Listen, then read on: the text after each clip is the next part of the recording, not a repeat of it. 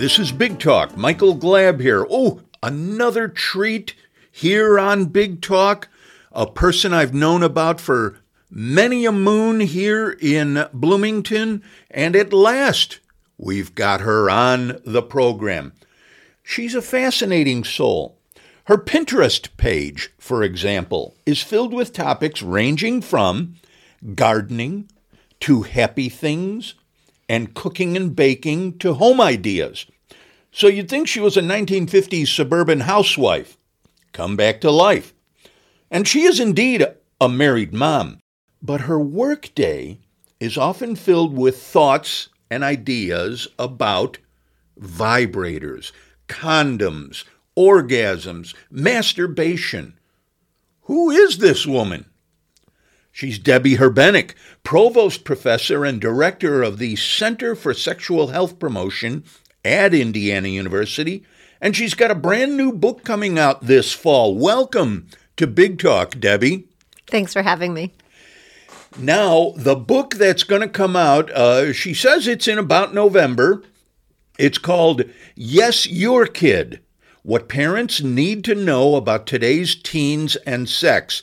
And boy, isn't that a hot topic these days, especially with certain legislations going on in certain areas of the country. But first, before we get into any of that, this question bugs me. I woke up this morning and it hit me.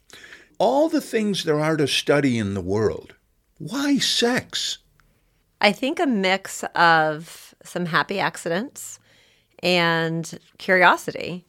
So when I graduated from undergrad at the University of Maryland, I graduated off cycle in December uh-huh. and thought, you know, like everybody does when they're finishing college, what to do now. And I was planning to go to graduate school in psychology the following fall, but of course you have some months to to you know, to spend time while you're waiting to find out where you're getting in and so on. And during that time I was dating somebody at the time who had moved out here for a job. And um and I didn't have a lot of experience with Indiana. But I thought, oh, you know, I'll check it out. And I had come to visit, and it seemed like a nice place. And um, there, um, at the time, John Bancroft was director of the Kinsey Institute. I stumbled across it on the IU website. And he and just dumb luck. Just dumb luck. I was looking through the IU website, thinking, "What would I do in this in this town?" And um, you must have been in love. I, I was in love, uh, and was past tense. Yes, of and, course. And so he was John Bancroft was leading with a postdoc at the time, Meredith Reynolds, this really interesting study about um, it was described as childhood sexual experiences, and it was it was all involving adult participants who were thinking back on their childhood and adolescence about about you know their own development. And for example when they first started exploring their own bodies and genitals or masturbating or having those childhood play experiences that many kids do like playing doctor or I'll show you mine if you show me yours. And it interested me because my undergraduate time in college was really spent focused on child development. So I, I worked with kids on the autism spectrum. I um, worked on a study involving very young children in foster care. I mean, I was really very focused on child development. Hmm. So, from that perspective, that seemed like an interesting job. Had nothing to do with the sex part, it was really the child part. And I, I came out and I interviewed with John Bancroft and was fortunate to get, you know, this part-time research assistant job. And once I was there and and working as a research assistant with him, I realized that so much about what I knew about sex was wrong and that many of the people who are working to understand facts about sexuality and bodies and sex education were here at Indiana University, all across campus in different schools, and that this was a good thing to learn about. Hmm. Um, so I, I, had to figure it out. It took me a couple years to figure out going down the path of child development or human sexuality. But I realized that I had so just so much curiosity about this topic and that if I wanted to choose a career where sort of my questions would never end, that that would be a good choice for me. And I also knew I always wanted to have kids, so I thought, well, I'll still get some experience with child development, but huh. just probably not as much professionally. So that's that's where I went. So I often say that you know I came for the love and stayed for the sex when it came to Bloomington, um, but it's it's been a great career. You're known pretty much around the world. Here's your Amazon author bio, by the way an award winning sexuality educator and researcher, and a widely read sex columnist. She's appeared on numerous television shows, and her work has been highlighted in thousands of newspaper and magazine articles. Your Wikipedia page says you're one of the leading experts on the study of sexual behavior in the United States. Now, you said lots that you knew was wrong. Mm-hmm. You think you got everything down now? Absolutely not. Absolutely not. I mean, we're still learning. And, you know, sex changes. It's not, uh, you know, it's not something that just exists at one point of time and never evolves. It evolves Right. all the time. Um, sex looks different um, for different people around the world and shaped by religion and culture and education and issues of gender and power. I mean, there's there are so many influences on sexual behavior and sexual attitudes. So we don't have everything down, and that's why we have to keep studying it as it evolves and as our ability to look at it and measure it differently evolves too as scientists. Now, one of the things that you think about, research, study, get to know about is something called genital self image. What does that mean? Genital self image is a term that generally refers to how people feel about their genitals. It's a bit like body image, but focused on the genitals. I didn't even know I felt anything about my genitals. Not everybody necessarily has salient feelings about it. And we, we make space there. for that too. Yeah. For some people, they're just there. They're Yeah. just kind of a like your elbow. You may not think that much about. Yeah. Um, but for quite a lot of people, there is some emotional weight around their genitals. And um, how they feel about their genitals may keep them from dating, from flirting with other people.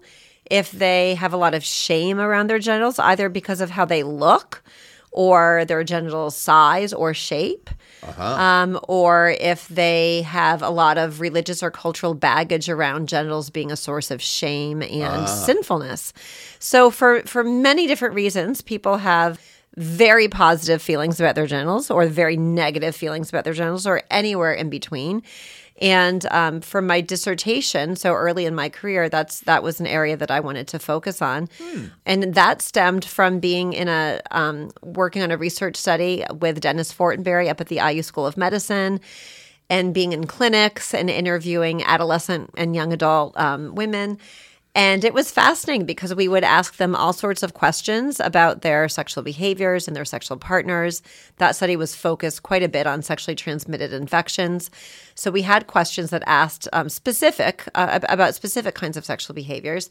And I was a master's student at the time, or maybe just finished my master's, thinking about my PhD.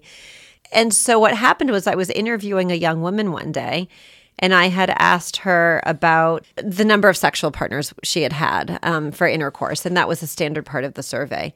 And she told me whatever you know, whatever number was one, two, three, something like that. And then later on in the interview, she happened to mention somebody else who she hadn't mentioned a bit earlier. And I said, "Well, you know, what about?"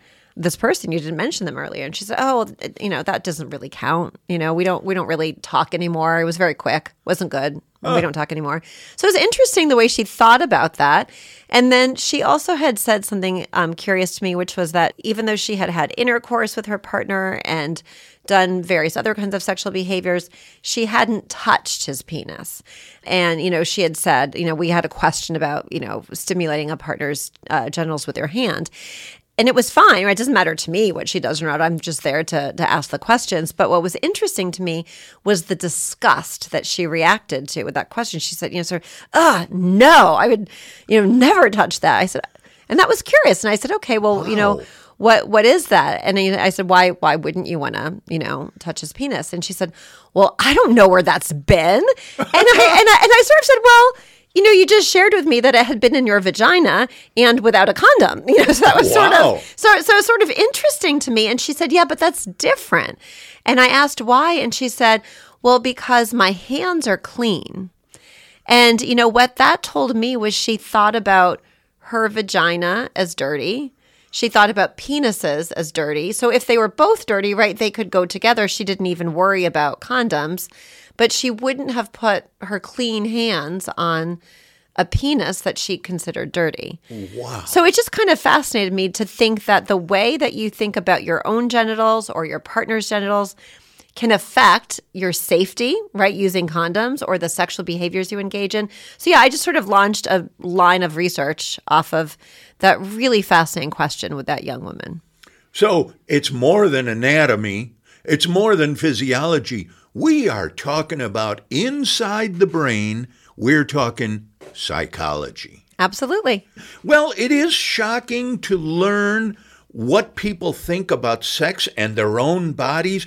Here's an interesting thing. In in the last few years, tell me if I'm wrong or not. I think there's been a lot of information that has come out about the clitoris. We're learning that it's much more than we thought it was. I've seen some diagrams and pictures and I go, "Oh, that's a that's a big thing." We don't even know what the heck some of the equipment is. The clitoris is interesting. So we we have known, I think, for longer than um, some of the new the recent news would suggest. Ah. We actually have known that it's pretty big um, in scientific circles. Yeah. But I don't think that information has gotten out to the general public as much as it should. And so when I wrote my first book, because it feels good, I talked a little bit about that and how you know, there are different feminist scientists, including Helen O'Connell in Australia, who's this anatomy specialist. And she would, you know, really do these fascinating investigations of cadavers and, and really look at the clitoris and, and also look at its close proximity to the vagina and the urethra and how they're all kind of interconnected. Yeah. Um, Betty Dodson, who is a famous sex educator, she passed away a few years ago. But when she was still alive, she had done a really nice um, video with drawings about the clitoris and the vulva to help educate others. So I think um, some of the newer media, like on YouTube and, and so on, have helped. I had a graduate student who did an interesting TikTok a few years ago about the vulva and clitoris, and it was widely viewed. And so, um, you know, there have been cliteracy campaigns, some folks have called them, starting maybe a decade ago. So I do think there's um, a lot more information getting out there. But that said, we still don't know everything about it. And I was just at a great meeting, a scientific meeting uh, a week or so ago in Montreal, where a colleague shared some fascinating data about how you know how that she's been learning some new things about blood flow in the clitoris and how it's the bulbs that really seem to fill up with um, with blood when when you feel aroused and so on. So it's we're we're still learning more all the time. Let's go back 30 years ago. A 1993 episode of Seinfeld. I'm going to quote what Jerry told George about that neck of the woods. Okay. You know, nobody knows what to do. You just close your eyes and you hope for the best. I really think they're happy if you just make an effort. That was 30 years ago. Basically, he's saying, I don't know what the hell I'm doing down there. Has Yeah. it changed?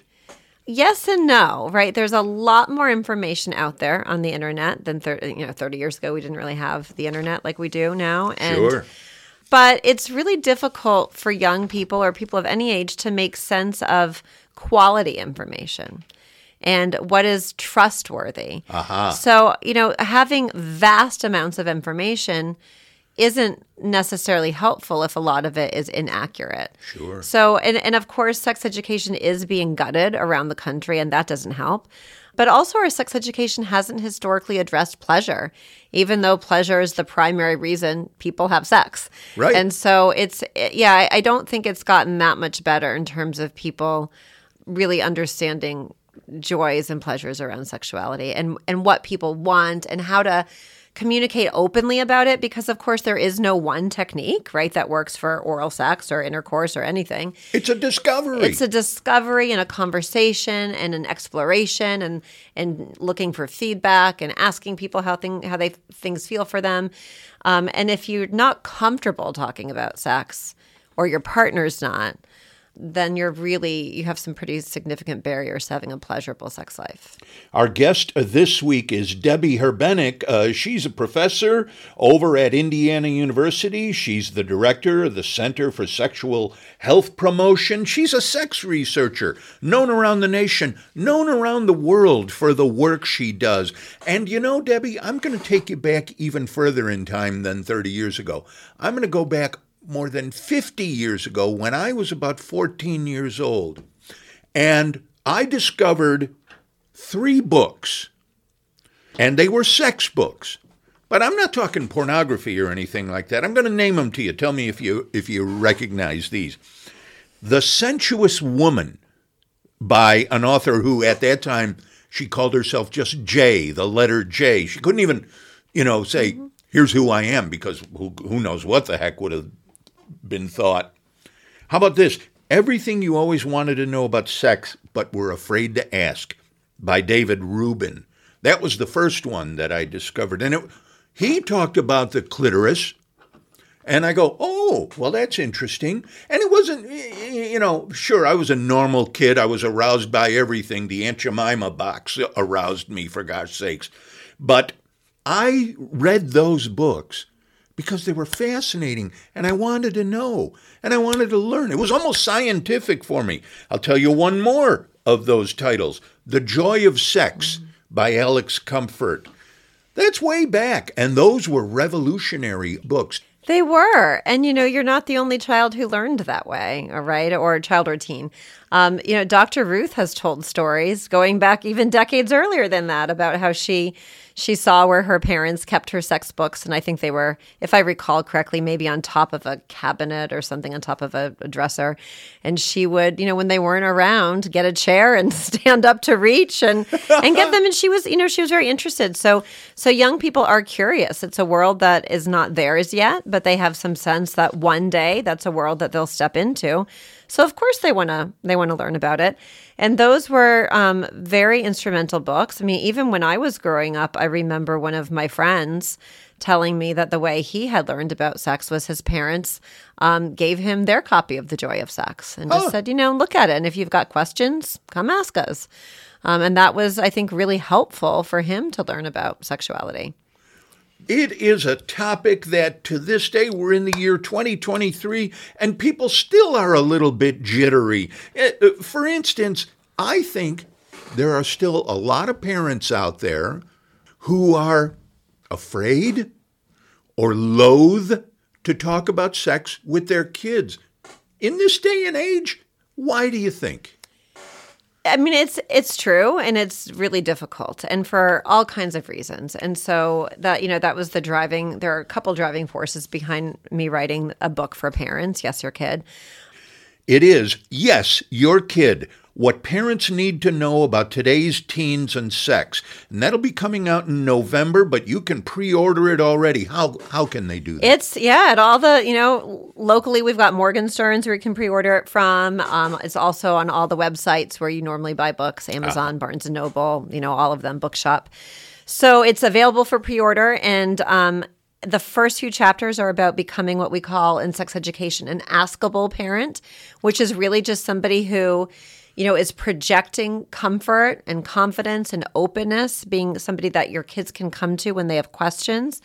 Um, it walks parents through, you know, the advice we have in the field of sex. I, am both a sex educator and a sex researcher, uh-huh. and um, so I have had specific training in how you talk to different groups of people, um, and so it's really important, you know, just at young ages um, to share with kids basic information about their bodies. Sometimes parents don't talk with their kids about sex or bodies or puberty because they never had those conversations when they were growing up. And if they don't know really and have first experience, firsthand experience on how to do that, it can be really nerve wracking for uh-huh. some parents some parents are worried at different ages that if they educate their kids that their kids are going to be so interested in sex that they just go out and start doing it. And that has never been shown to be true, right? The studies overwhelmingly show that you're really just creating more informed kids or teens. You're not creating teens who are just eager to go do it all. If we don't talk about it, it ain't going to happen. That's right. That because you know, some people bury their head in the sand, but you know, most often what I hear, and especially as a parent myself, is I, you know, I get a lot of questions from my friends, um, from people who have read my books, from you know, childhood friends, from people at birth and other parents at birthday parties and, you know, um, sports games and so on. Um, but what I hear so often, and I understand this as a parent, is parents often say, I thought I had a few more years. Before this situation would come up or my kid would ask that. So even parents who actually are quite open about issues and and they feel like, oh, sure, I'm going to be the kind of parent who talks about these things. You, you just don't know when they're going to come up for your child Right. um, or your child's friends or something that will happen in school. And so, you know, it's important for parents, I think, to have the support of those around them um, and talking about these topics. You know, again, the book itself, so that it can walk you through these. But also, what's really missing is the support of our communities in terms of the gutting of sex education because parents can't do it all alone. You know, we, we do need more support for sex education. Well, let's talk about some of your titles that you've already put out. Uh, the new one, again, is Yes, Your Kid What Parents Need to Know About Today's Teens and Sex. Your previous books, Because It Feels Good A Woman's Guide to Sexual Pleasure and Satisfaction. This one, I love this title Read My Lips A Complete Guide to the Vagina and the Vulva. Great in Bed, Sex Made Easy, and the Coregasm Workout. The new book, as I say, is Yes, Your Kid. It's coming out and it's going to help parents know what the heck to think and to say about their kids' sexuality. Something we've known for a long time that parents aren't totally at ease with that kind of topic uh, very often. Yeah, they're not at ease, but parents are today are in a in a really tricky spot because sex has changed drastically. It just has. And so, you know, parents today who are raising tweens and teens and even young adults, college student age, most parents have no idea how sex has changed. And this has been a big focal area of my research for the past five or six years. So this was probably the number one reason I wanted to write this book was because I kept thinking, how are we going to get this information, you know, to to young people? And of course, the schools aren't going to do it. At many schools, you can't even put a condom on a banana these days to teach Right. about safer sex. And so the changes that I think are incredibly important for parents to know about. In addition, and the book has a whole chapter on sex and technology, like sexting and, and phone use and internet access, has a whole chapter on talking with kids about pornography, which is so widely accessible. But the Right there in the home. right there, you know, there many kids are even accessing pornography from their schools because they've got their devices Yeah. with them, and sometimes from school computers that don't have adequate filters. Yeah. But the biggest area of my research that feels incredibly important for me to share with parents is that we've seen what we call a rise of rough sex or a mainstreaming of rough sex. Uh-huh. And so these are even at, in adolescence. Um, again, if yeah, and it, they're all kind of connected, right? Because if kids get access to pornography, and most tweens and teens do get access at some point, Yep. then what they see in pornography today, which is different from pornography 20 years ago, is that most mainstream pornography, like free pornography, which is the kind that young people can see, they don't they can't pay for subscriptions Right. to better quality stuff perhaps.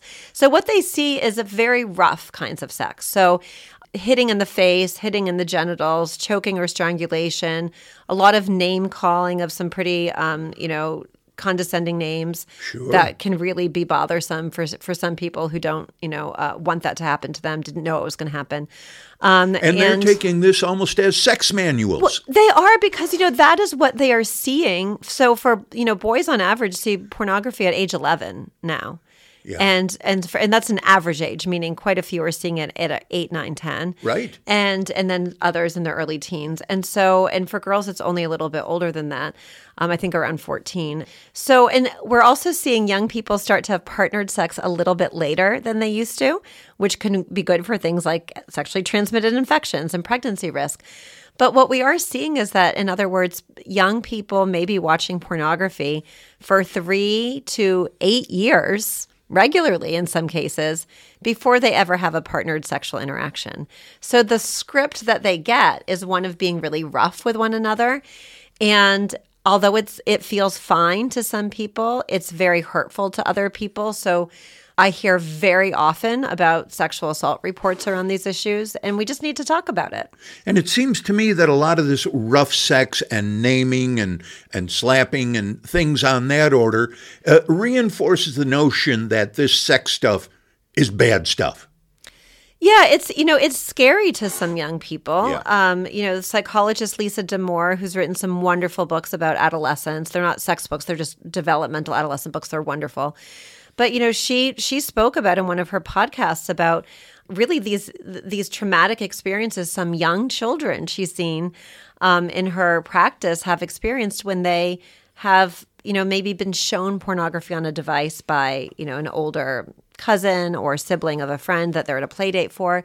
So it's hard for kids to make sense of what they see um, if they've just heard about sex and not gotten good sex talks from family or school they may think that's just what sex is like and that may scare them understandably Well, Debby Herbenick is a world renowned a sex researcher and educator. She's been here at the Kinsey Institute and Indiana University. She's a provost professor here. She's the, the director of the Center for Sexual Health Promotion and the brand new book coming out in November, and you can pre order it now, for gosh sakes, online and at your bookstore.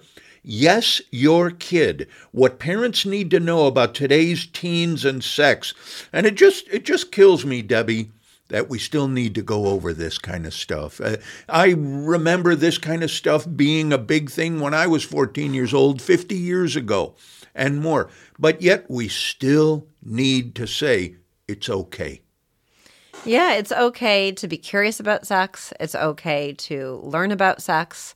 It's a wonderful career to study sex. Um, I really do enjoy my work, and I'm grateful at the IU School of Public Health to have so much support for looking at um, sexuality as a sexual health and public health issue. Nothing salacious about this. It is science. It is science. And, you know, for me, a driving motivation is to understand the sexual behaviors that people are engaging in, to give people enough fact based information that they can make the choices that are right for them, to help people. In the case of rough sex, we're doing quite a bit of research that looks at potential health consequences of engaging in certain rough sex practices because many people haven't really thought about the health consequences of some of them. Not all of them have, you know, particular um, health consequences, but some do, like choking, which is a form of strangulation. Uh-huh. Um, you know, deprives I- I the know brain of, of oxygen. But it's it's becoming so incredibly common, and it's not just shown in pornography. It's shown in just mainstream TV shows that that young people watch and talked about in some of the popular music. So you know, the thing is, people are talking about it.